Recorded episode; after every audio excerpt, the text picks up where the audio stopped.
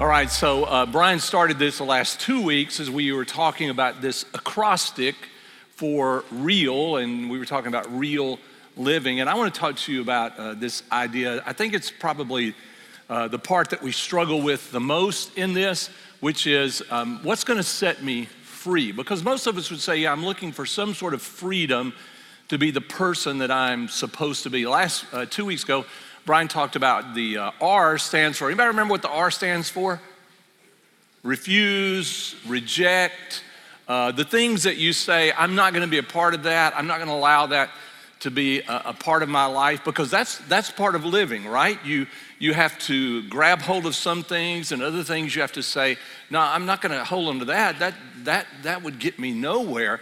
And it really uh, is about the future, where you're going, not just about the immediate. And so he talked a lot about having to learn how to say no to certain things, which is a really hard thing for some of us. It is for me. Uh, I was just sort of raised in a small town and taught that you say yes to everything that anybody wants you to do, and you say yes to anything that's an opportunity. Uh, as you spit on the uh, as an opportunity that you have. Sorry about that. And I think a lot of it just came about because of the way I was raised. Maybe you were that way. Uh, also, you know, my parents came out of World War II. And in America, in our country, uh, after World War II was a time of incredible, incredible prosperity. Uh, our industrialized nation was the envy of the world.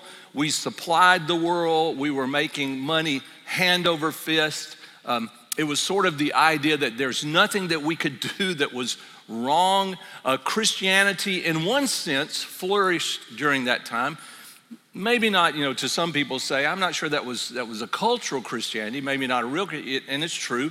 We were very much a Christian uh, nation. And so my dad, who came up from uh, as a child through the, the years or right after the years of the Great Depression and of having nothing and my mom, you know, who saved everything. Did you have a mom like that? I mean, tin foil, you know, aluminum foil.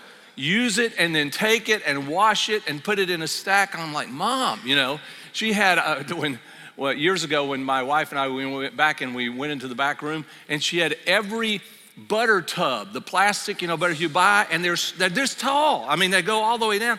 Why? Well, you never know, and you might need one. I know, but we've you've got 180 of them. It's from the past 50 years. Why would you? But it was just a way of seeing life.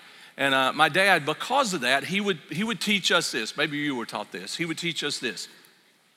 You can do anything, anything that you put your mind to.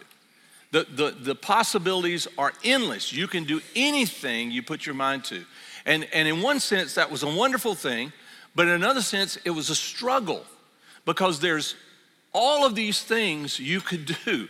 And so I would ask my dad, especially as I got older, I'd say, okay, yeah, but dad, but what's worth what? Doing? What's worth pursuing? Because yeah, you can go anywhere, do anything, you can, but is, is that really going to supply for me, you know, give me the satisfaction that I'm looking for? And honestly, as I got older and got really interested in, uh, in the Bible and who God was and realized who Jesus was, that how, what does that have to do with getting to know Him? Yeah, you can do anything, but not everything, as, as Paul says, not everything is good for you. so you can chase a lot of things in life only to find out that why was I chasing that? Why did I go that direction? And it was one of those questions that I like to ask my dad and pose to my dad where he was looking for, you know, expanding you and you, you finding who you were, you know, where I was like, yeah, but, but what matters? What, what really counts in life? I think that's one of the questions that most of us would say, yeah.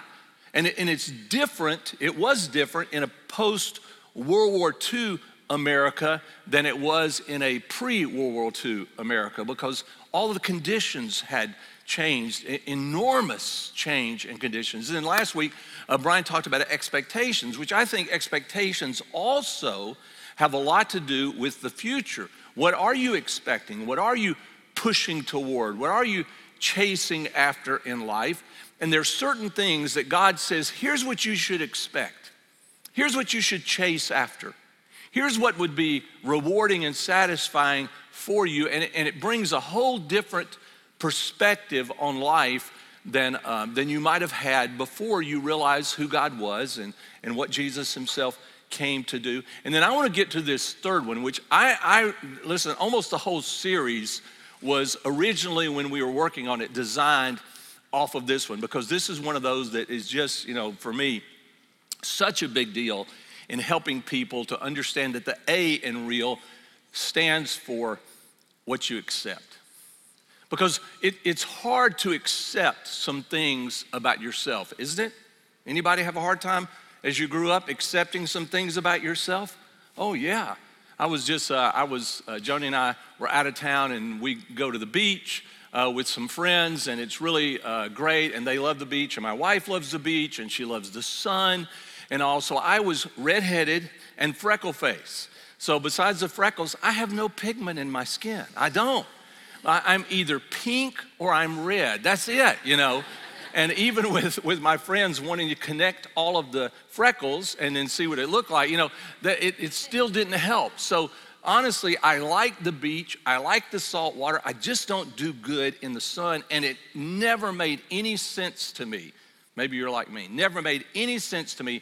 Why would you want to go out and lay on the sand in the sun? You can do that at home. Just put yourself in the oven. You know, you can bake yourself, and I, it just never made any sense to me. But I always wanted to be like everybody else.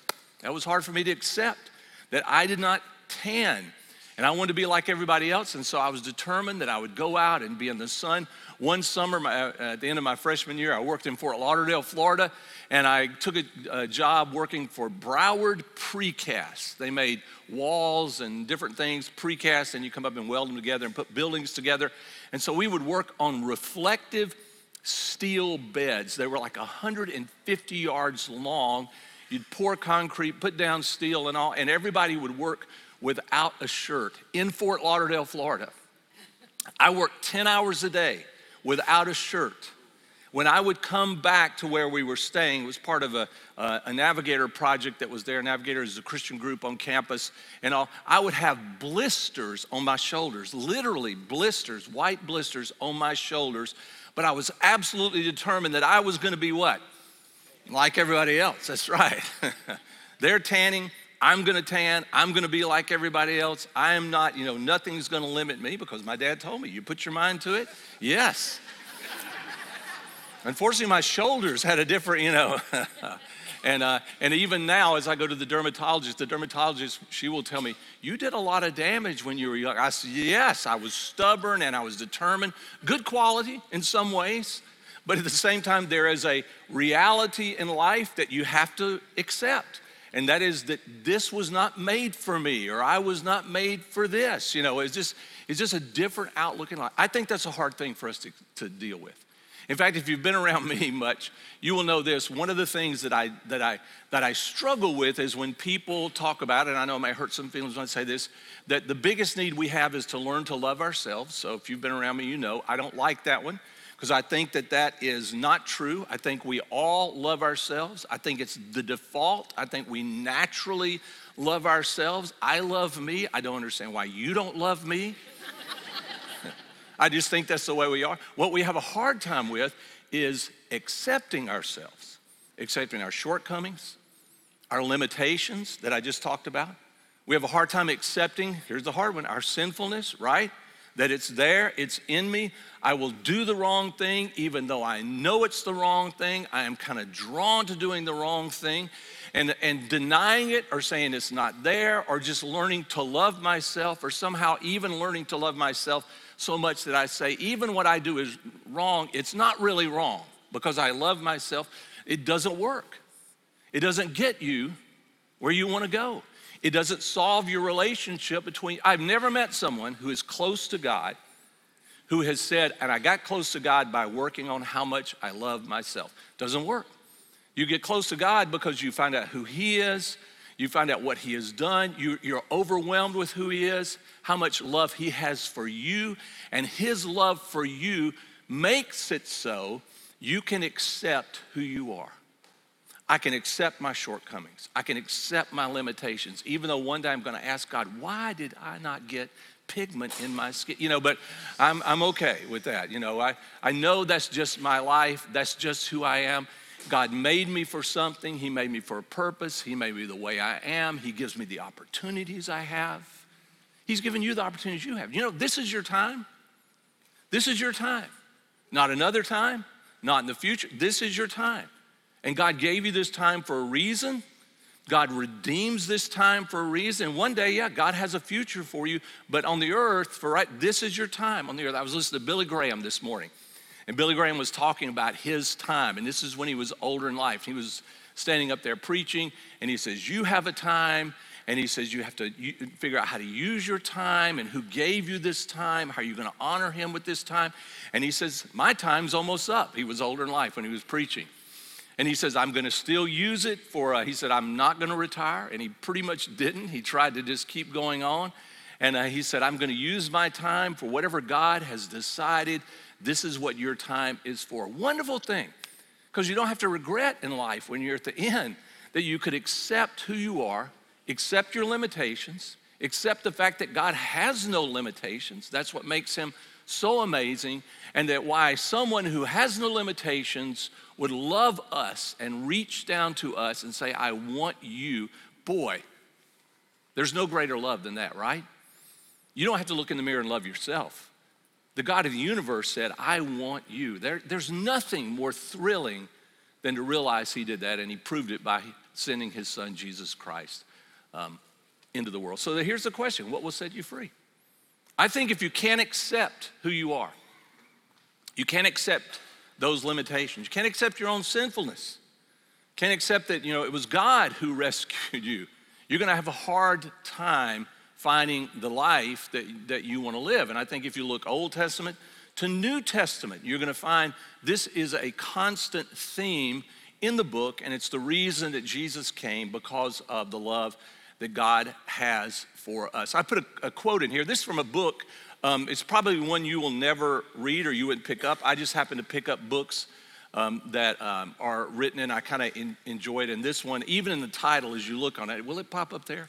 Yeah, they did that. Great. This is a Gregory Cool, uh, Koukl, and he wrote a book called The Story of Reality. That's something I would write. That's a terrible title, just to let you know. But he's academic, he's a professor, very, very smart. I actually like what he did. And so he, like me, would pick a really terrible tire because it's sort of like, here's the book for everything in life. No, you're not going to write that book. And it's not that big, it's only about 250 pages. So everything in life's not going to be condensed to that. But he said some really good things about reality and dealing with reality in it. And this is about two thirds of the way in the book. This is what he says, beginning of a chapter. And um, these are his bold letters, um, all capitals, not mine. This is what he put. Every story of reality, think about this every story of reality has a theology, so to speak. Even those stories that do not seem particularly religious, he still says they have a theology, so to speak. Those theologies, he says, they represent a set of facts that cannot be dispensed with for the story to stay intact. Think about that. that every story has these facts that you cannot separate the facts or take them out or, or do away with them and the story to stay in, intact. And I love it. He gives this little example. He says, you know, like Dickens um, in his story, A Christmas Carol, if you take Ebenezer Scrooge out of the story, it's no longer the, the Christmas classic that it is, it's just another tale. Exactly. Now, let me tell you why this matters. Because when Jesus came into the world, Jesus told stories. I know that somebody's going to say, oh man, I know people, they're called atheists, who think that too. You know, he made this up. No, no, he, he lived a real life. Um, he was God in the flesh. That's, that's what I believe. He, he came down, put on flesh and blood, and lived among us. But because he related to people, he understood what we were like he would use stories many times when he would talk to people. Don't you do that also? Sure. Why do you tell stories? He, he would call them, or the Bible would call them parables, but that's what a parable is. A parable is a made up story to try to impress upon you certain facts or certain ideas that otherwise you will miss, and it's kind of to, to bring those out. And Jesus was a master at those parables or those stories. I know some people that might offend you uh, because you may think, no, Jesus always told it straight, and he told, well, you need to go back and read the Gospels. They're really good. The, the, it's amazing what's in them. And even the disciples came to Jesus after a while and said, Why do you keep telling parables? Why do you keep telling these stories? Just be straight with people. And then later, at the end of Jesus' ministry, the three years that he was with them, they said, Yes, finally, because some of them were fat guys, right? Finally, he's telling them straight up. But for three years, he told parables. Why did he tell parables? Jesus actually said it. You will hear these phrases before. He who has ears, let him, yeah. so from the parable, you could, you could get it. You could listen to the parable. You could understand what the parable is talking about if you Want to, yeah. But you could also dismiss it. You could say, nope, not listening to that, don't like that story, I don't know what he's talking about. And many times when Jesus would tell his parables, he would tell his stories, he would anger the religious leaders. They knew exactly what he was saying.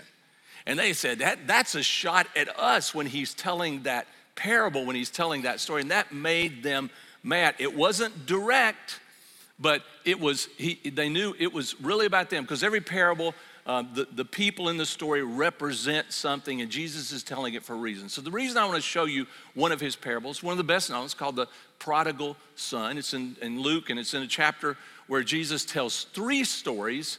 Um, he tells one story about the lost sheep, and he talks about how the shepherd lost the sheep. He leaves the 99, he had 100 sheep, to, to do what? Go and find the lost sheep. And we would say, well, yeah, and then you, you, think about it, yeah, but that doesn't make any sense. What about the 99? You found the, the one, you come back and somebody stole the 99. You, you lost ground, right? But, but of course, the shepherd, because of his heart for his sheep, his love for his sheep, he goes to find the one trying to put the 99 securely away so he can go find him. He tells a story about the, the older woman, the widow, and, and she has these coins, a handful of coins, and she loses one. And what does she do? You know the, the parable? She scours the house. She's under everything. You, same thing you would do if you lost one of those valuable coins and you only had a certain number, a small number. And when she finds the coin, I love this. You know, when she finds the coin, you know what she does? She throws a party. Well, that's gonna cost more than the coin, you know, so it's not the point. it's not the point. This, he's talking about the heart of God. And, and the, the, the story of the prodigal son is all about the heart of God. And I will tell you this if you, if you listen to the story and you read the story with that understanding that Jesus is telling a story, and, and you look and say, Who am I in the story? you will find some interesting things about yourself, some wonderful things about yourself, which is why Jesus told those things. And a lot of them, I'm going to point to some things in here where uh, he's actually talking about learning or having to understand and accept some things about yourself. So here's the parable. It's beginning in verse number 11. This is in um, Luke chapter 15. This is what it says. To illustrate the point further, Jesus told them this. Say it with me this Okay, I know it's modern translation. It would say parable in the older ones, but that, that's, that's exactly the translation. Here's his story. A man had two sons. The younger son told his father, pretty, pretty quick to the point, right? I want my share of your estate, my inheritance, now before you die. So the father agreed to divide his wealth between his sons, which, you know, most of us as parents, you know, we would say, What are you thinking, right? You know what he's gonna do. Why would he want his cut now? Because he wants to live. He sees all that his father has. He knows one day he will inherit part of it, but why wait until you're old? I want my cut now so that I can go and live any way I want to. I can chase all of my desires, my wants, rather than being in some way sort of under the desires or the, or the accountability of who? The Father, yes. Let me say that again. Under the accountability of who? Okay, you do get the story, right? Of course. We all understand that story. We, we know what that's like. You were young once where you just wanted to get out. You just wanted to be on your own. My sister still says, I do not remember this at all, and I, I don't think she's a liar. I just think she's confused, but, but uh, maybe I did maybe I did say this, and maybe she said, you know, there was a time she says, I remember you saying, I'm leaving here where I grew up and I'm never coming back. I, I, I can't imagine that I would say that, that if, if that's true, I was a liar because I went back a lot. So I was always going back to where my parents were, my sister, my brother uh, were. But that's what she that's what she sort of remembers. And I'm sure there were there was a time in my life where I just wanted to go be my own person. Are you like that?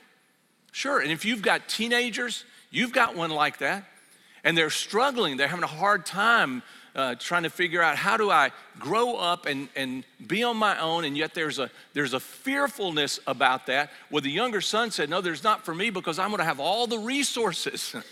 I want to take this fortune, and that's really what the story is about. It's the son of a rich man, and that's all of us.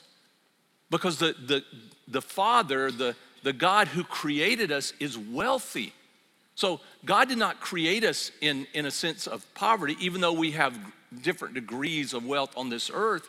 God is our Father who loves us and watches after us. And that's, that's Jesus' uh, beginning point of his story. But two things I think jump out, and I think this would have been part of the feeling of both the Father and of uh, maybe as you uh, go through life also.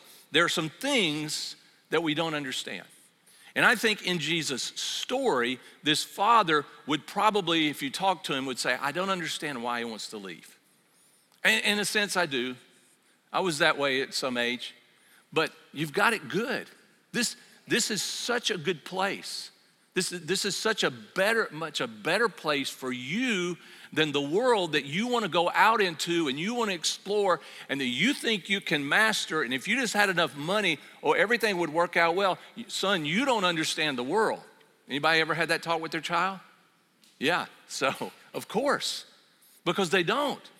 You're young, you're naive, you don't know what you're going to be tricked into. There are a lot of people out there want to take your money uh, away from you. I mean, there are all sorts of things that you just don't know what you're getting into. And I think if you were to talk to the father in the story, he would say the same thing, even though God certainly understands, but the guy in the story would. And then there's the second thing is there are things you can't control. And I think that's what happens with the father. I think he realizes I can't control this. And I know there are a lot of parents that, oh yeah, I can still control my child. You know, even even when they're in their late teens and they're 20. Oh no, you can't. You you can try and you can make it more difficult and you can make them want to leave even more than they did before, but you can't control them because they're starting to have their own ideas, their, their own ways, and they will go through their own mistakes. Why? Because they have limitations, just like you and I. Because they have their own sin inside, just like you and I have ours. And I know that's a scary thing for any parent, letting your child go. I, I pick at my kids, and, and I love to do it because I told them that that's, you know, when they were growing up, this is the point of your life. And I know you think, what is the point of their life? A sermon illustration. That's the point of their life. And they didn't realize that. So, you know, my son, my, my wife was always afraid he wasn't going to pass the next grade you know, so because it was close a lot of times, and so you know, and, and keep moving uh, forward. And then so the idea of going off to college was like, he's not going to get up. He's not going to. Anybody have a child like that? He's not going to show up at class. I know some of them you say, and mine didn't. You know, okay, but he did. And I told her, I said, no, no, he'll, he'll figure it out. Uh, in fact, he figured it out really well and, and graduated early with two degrees. And so, you know, once he kind of figured it out and it was on him, he actually liked it and he did a good job. Made a lot of mistakes. Sure, he did. We all do. That's, that's part of life. But you figure it out. But there are those parts that you just can't control. That's the reality of life. Even in the story, I know you think, well, the father in this case and their culture could have, he would, could have said no. But the father realized this is something my son's got to figure out, and there's not much I can do for it. So here's, here's verse 13. It says, A few days later, this younger son, he packed all of his belongings and he moved to Waco. Oh, I'm sorry, that was my son. He moved to a he moved to a distant land. It's kind of like, you know, kind of like Waco. And and um, and there he wasted all his money on say this with me, on what? A wild living. And I don't know why that's in green. I guess, okay. Um, about the time his money ran out, a great famine swept over the land. And he began to say this with me starve. So, all those resources that were my protection, that was a guarantee that it could not fail, all of a sudden he has to hit the reality. He has to accept. Didn't protect me. Didn't put me in a situation where, you know, it couldn't fail. Something he could not control or protect uh, uh, or stop occurred. A famine hit the land. We understand that, right? You see situations in life where you just never thought this was going to happen. Then all of a sudden, boom, it's a different world. Something has changed that you could not predict, you did not know. It happens not only in the world, it happens personally, doesn't it? All of a sudden, something that you never thought could happen. You just never assumed that this was, this was going to come about. All of a sudden, boom, it's there. And it just throws off your world. That's right, because you don't have control over everything that, uh, that comes up and everything that happens. And it is one of those things that you just have to be okay with. You have to accept that that's the way it is. So he persuaded a local farmer uh, to hire him, and the man set him into his fields. Oh, listen to this to feed who? Pigs. So for a young Jewish boy, this would be the worst job you could possibly get. This would be the, the, the pits. This is the absolute worst. In fact, when I was in uh, school, I was, uh, my dad was a doctor, so I was pre-medical and I was struggling at the end. And one of the things uh, I noticed is that uh, some guys would, would leave, graduate from school, um, they would go get a job and they would end up in a really, really, really bad job, difficult job, heavy labor, and just, you know, so I, I won't name them because, you know, you might have that job. And, but, you know, but that, that's the way they viewed it. And they just looked at, man, what was I thinking? And then when they would come back to school and go into grad school and then go on to medical school, they were like, I'm, I'm ready to work because I've figured out the real world. and, and this, as hard as it's going to be, is a whole lot better than the real world if I don't have this part and trying to move on to, to something else. That's a great thing as far as growing up is concerned, isn't it? My son, when he was little, he decided he was going to make a lot of money mowing grass. And he was way too young, you know, to go do this on his own, so dad had to go help mow grass. So I hated this idea, just to let you know, because I was like, I do not want to go do this. And so at the end of the summer, this is what I asked him. I said, So what did you learn from this summer going out and trying to make a lot of money mowing grass? He said, First of all, you need to collect money every week. And just let you know, you do. Because if you miss one week when you're collecting the money from mowing the grass and you show up about four weeks into it and say, You owe me that, they're mad because that's a big number, you know. So, uh, and so he said that was the first thing. He said the second thing is I don't want to do this for a living. That's what he said. And I was like, good. So let's go back to school because the fall was, you know, starting, and I don't remember if it was the fourth grade or fifth grade, something like that, you know. So I was happy because he got some motivation to say it's okay to go to school. It's okay to have to study. It's okay to have to listen to the teachers. He got a new perspective on all of it. That's what this guy's getting. He's getting a lesson for, about life. He, he doesn't have the tiger by the tail. He can't dictate the terms to life, even though we think if I made enough money, if I became famous enough, if I got in the right position, I could dictate the terms. The problem is, you're still going to run head on into the wall that says, No, you can't. You didn't know. You can't predict. You have no control over.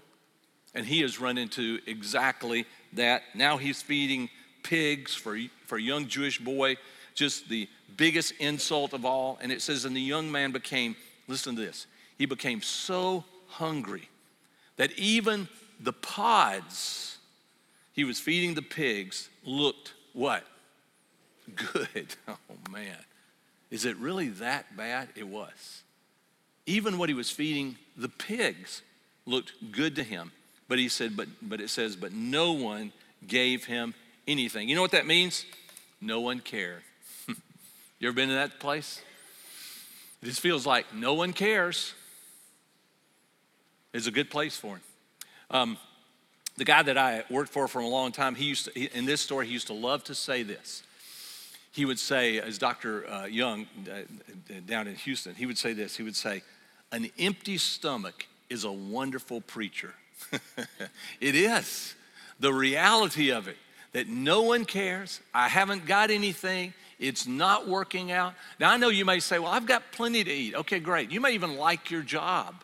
But there's this emptiness, this hollowness that comes in us sometimes because what we're pursuing, what we're chasing, just doesn't fulfill us. It doesn't. It, it might meet some needs. It may, in a temporary way, it may kind of fulfill you or, or move you forward. But at some point, if you find out that the road that you're on doesn't end up in the place that you wanted it to, then there's this lack of satisfaction and this feel of disappointment. And why did I chase this? And that's what he's feeling right now. Why would I chase this? Why would I go? Could I not have seen? Could I not have understood it would end this way? I think, you know, in the reality of a story like this, I'm sure the father actually told him, this is not going to end the way you want it to end. It's not going to end well for you, in fact, if you keep pursuing this. Sometimes what happens is when you're chasing what you want, your values can get confused. What you think is important, what you think is best, gets all thrown off because you're chasing your own desires and what you have decided is good for you, and you're missing something that is of incredible, infinite value to you. And that is, but what about the Father? And the Father in this case, of course, is a picture of who? God, yes. So you were made by Him, you were made for Him, you, you were made to know Him, and now you've lost something that was, that was so much a part of your core of who you are. It, it cannot end well. And your values get all thrown off. You start saying this is good and it's not good. You start saying this is bad and it's actually good. You, your values get all thrown off as this young man did, and nothing changes till you end up at the bottom, you know, at the lowest point in your eyes, at least, how you see it uh, in life. Sometimes, that's it, part of that quote. Sometimes pain is a really good preacher. Yeah. Sometimes that emptiness is a good message for me and a good message for you that something's off, something's lacking, something's wrong in my life. So here's what it says in the very next paragraph it says, When he finally came to his, say it with me. I, I call it, and I know this is going to date me, I call it the aqua velva moment, right? I know you don't even know what aqua velva is if you're a certain age, but you know, so it's the, you know, it's the kind of the wake up moment. What was I thinking? What was I going? And, and you look back at your life as he would have looked back at his life and looked back at the family and his father and everything that he had. He would have looked back at his life and said, What was I thinking? Look at where I am and look at where I was. And from that perspective, from his perspective now in life, yes, it becomes real obvious the difference. Hey, can I just help you with this too?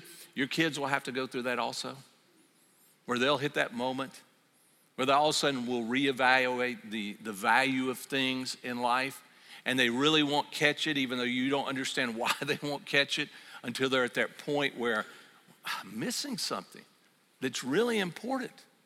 What was I thinking going in this direction or chasing this in my life? If you're there right now, if you're at that moment where you've kind of uh, moving toward that coming to your senses, listen, the good news is the Father's still available. The, the, God's love for you and his desire for you, which is what Jesus is trying to illustrate in this, is, is still incredible. And, it, and it's not a problem of God not doing something for you or God not reaching you or somehow, you know, your path, you, your path is going to be the path that you choose, right? And sometimes choosing the wrong path is kind of how you wake up and how you figure out what the right path is.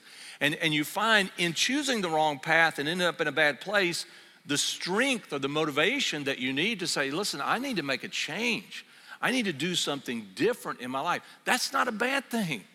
In fact, that's an absolutely a wonderful thing because when you reach those moments in your life, those are things you learn that you could learn no other way in life. And no one can talk you out of it because you know you've been there and you say, No, I, I understand what you're saying, but I've been there and I know what's, what's valuable and, and, and you learned it. It's not because someone told you or, or you read it, you experienced it in your own life. And, and uh, Nothing more valuable than that. So he came to his senses and he said to himself, I like this, the self talk, right? Here's his self talk. At home, even the hired servants have enough uh, to spare. And here I am, what? dying of emptiness, hunger inside. He said, I will go home to my father, and here's what I will say. He rehearses it. He has to think it out because there's this, this idea of being honest, of accepting the fact that he made really bad decisions, and where he is is because of his decisions. So he says this He said, I will say to my father, I have sinned against both heaven and you. I think this is Jesus bringing it in, right, to perspective. Heaven and you. And I'm no longer worthy to be called your what? I'm not even worthy to be called your son. It doesn't mean that he wasn't a son of the Father. It just means that's how he felt when he looked at his actions and what he did and how he misused um, his privilege and the point of his life. And so he says, So please take me on as a hired hand. So he decides, I'm going to go back, I'm going to lay it out to the Father and see if he will. Uh, uh, bring me back on. And then I, I, I, put this at the top of your outline on the back side because I think this is really important to think about. So, do you think the fact that he physically returns, goes back to his home, do you think that makes a difference? Think about it for a minute. You think actually, because you say, well, yeah, I understand that, I felt it inside, but I'm not going to do anything about it. You think actually doing something about it makes a difference? See, I think it makes all the difference in the world because a lot of times we, we catch it, we've got it, but somehow to find the humility, and from the humility, the ability then to go back and say, as he was rehearsing, I was wrong. I didn't know what I was talking about. I wasn't as smart as I thought I was. And, and missing you and missing home you know, was the biggest mistake of my life. Now, it's a wonderful lesson learned, but, but you have to turn around, you have to go back, and you have to face the Father, and you have to come to that place. And so that's what he does. Look at verse number 20. It says, So he returned home to the Father. And while he was still, don't you love this part? While he was still a long way off, which means either the father had people looking for him and sent word to him, or he got it on his cell phone. You know, somehow he knew that he'd kind of uh, awakened and woke up and he's coming back home while he was still a long way off. Look at what happens while he's still a long way off. It says his father saw him coming, filled with love and compassion. Wait a minute, say that again. Filled with love and compassion for his son, dying inside for his son. He ran to his son. He embraced him and he kissed him. As many authors have said, this is the only time in the Bible that you will see God depicted as running toward anything. And that is when He runs toward us, when we realize and we decide, I'm going back home, that God runs to meet us. He says, uh, His son said to him, Father, I've sinned against both heaven and you. I'm no longer worthy to be called your son. You know, I think that what's so important about this story too is the father actually lets the son say it. He already knows, he already wants his son. I would probably make the mistake of, say, of cutting him off, say, no, no, I already know it. No, let him say it. Let him, let him make his statement. Let him proclaim what he has learned. And the father waits and lets him uh, make that statement. Then it says in verse 22, but, but his father said to the servant. So here's what he says to the father, his father turns to the servants, and here's what he says Quick, bring the finest robe in the house and put it on him. Get a ring for his finger, get sandals for his feet. Kill the calf we have been fattening. They would fatten a calf for some sort of feast. He says, We must celebrate with a feast. For this son of mine, say this with me, this son of mine was what? He was dead, and now he has returned to life. He was what? He was lost, yes. Now he has been found. So the party began. Wow. Celebration, just like with the lady finding the coin, because my son, who was dead to me by his own choice, he has left. Now my son is back. This son who was living a lost life and that's what a lost life is. You're chasing the wrong things. You're thinking, this will fulfill me. You're wasting precious time and resources and energy in the things that don't matter, the things that, that are not going to deliver for you, and you're missing, you're missing what God has for your life in the relationship that God so desires to have with His sons and with his daughters. Two things in this. It's not the end of our story. This isn't the end of our story. It's the part where we like to stop and say, man, this is wonderful. But in the real world, as Jesus will, will talk about in his world, in his story, it's not the end of the story. And then second, um, what does, this is the question, the guy that's about to pop out, what do you think the older son in the story, what do you think he represents? I know a lot of the Jewish leaders, the religious leaders would say he's, he's pointing at us, but sometimes even the older son is some of us. Sometimes it's just how we see it and how upset we are that other people are chasing after the wrong things and we don't understand the compassion that the Father has um, in trying to bring that person back. So here's what he says in verse 25. He says, Meanwhile, the older son, yeah, the story's not over. He was in the fields working, he's doing his job. When he returned home, he heard music and dancing in the house, and he asked one of the servants who was what was going on. He says, Your brother is back. This is the, where it originally came from. He's back. Yeah, that's, he's back. I thought we got rid of him. You know, good riddance. He wasted so much of the fortune. And now, yeah, he's back. He's just going to waste more of it. He's back, he was told. And your father has killed the fattened calf. We are celebrating because of his safe return. The older brother was angry. He wouldn't go in. This is the same story in the Old Testament you'll find with uh, Jonah, right?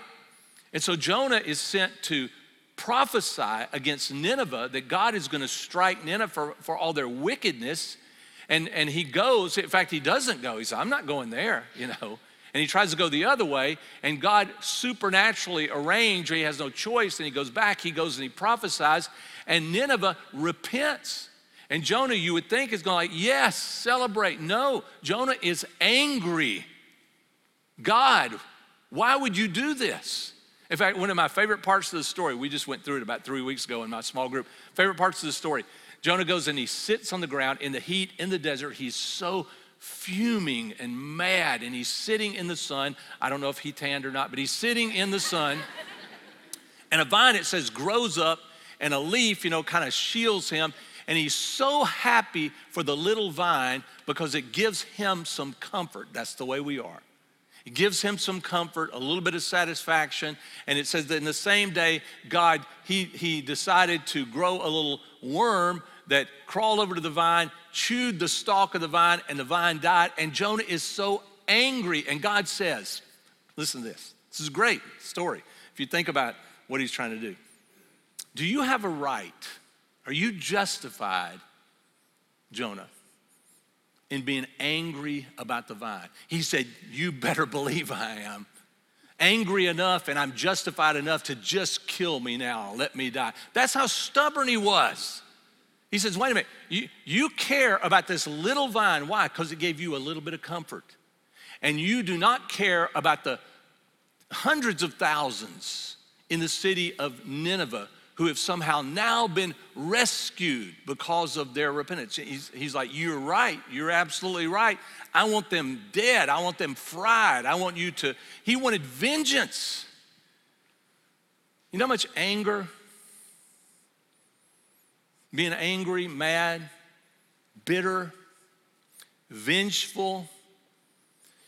Do you understand how much that will take you away from the compassion that God has for what He has decided to have compassion for, for His mercy and His love.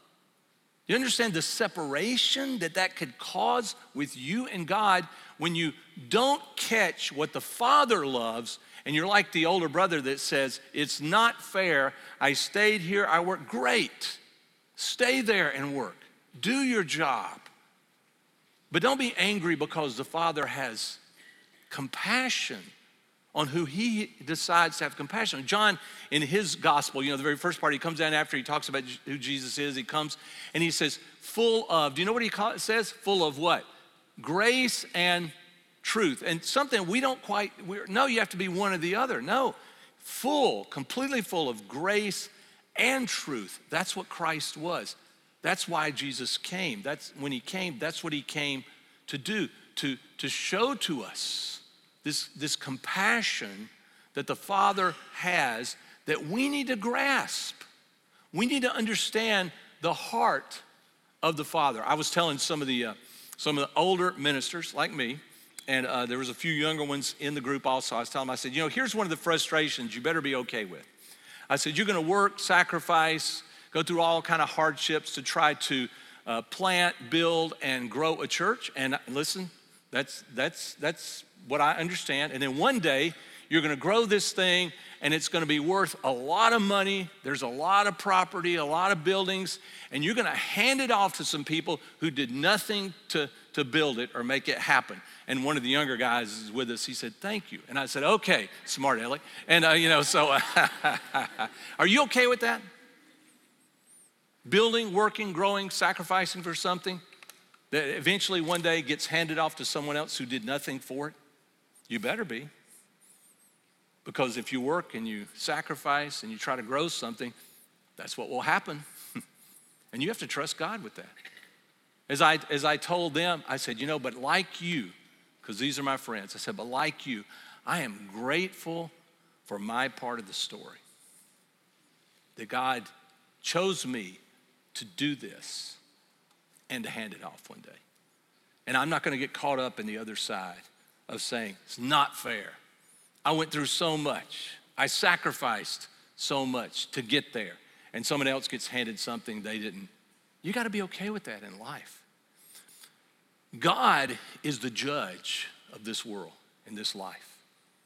And He will judge you just like He will judge me on how well I, I took the opportunity that He gave me and what I did with it to honor Him, not because of everybody else and everything else. And the older brother just doesn't catch this part, he doesn't get it. He's still kind of absorbed with himself and how well he's done. Now, he's doing it in a righteous way, a self righteous way, but that's still what he's doing, and he's missing the heart here of the, uh, the Father.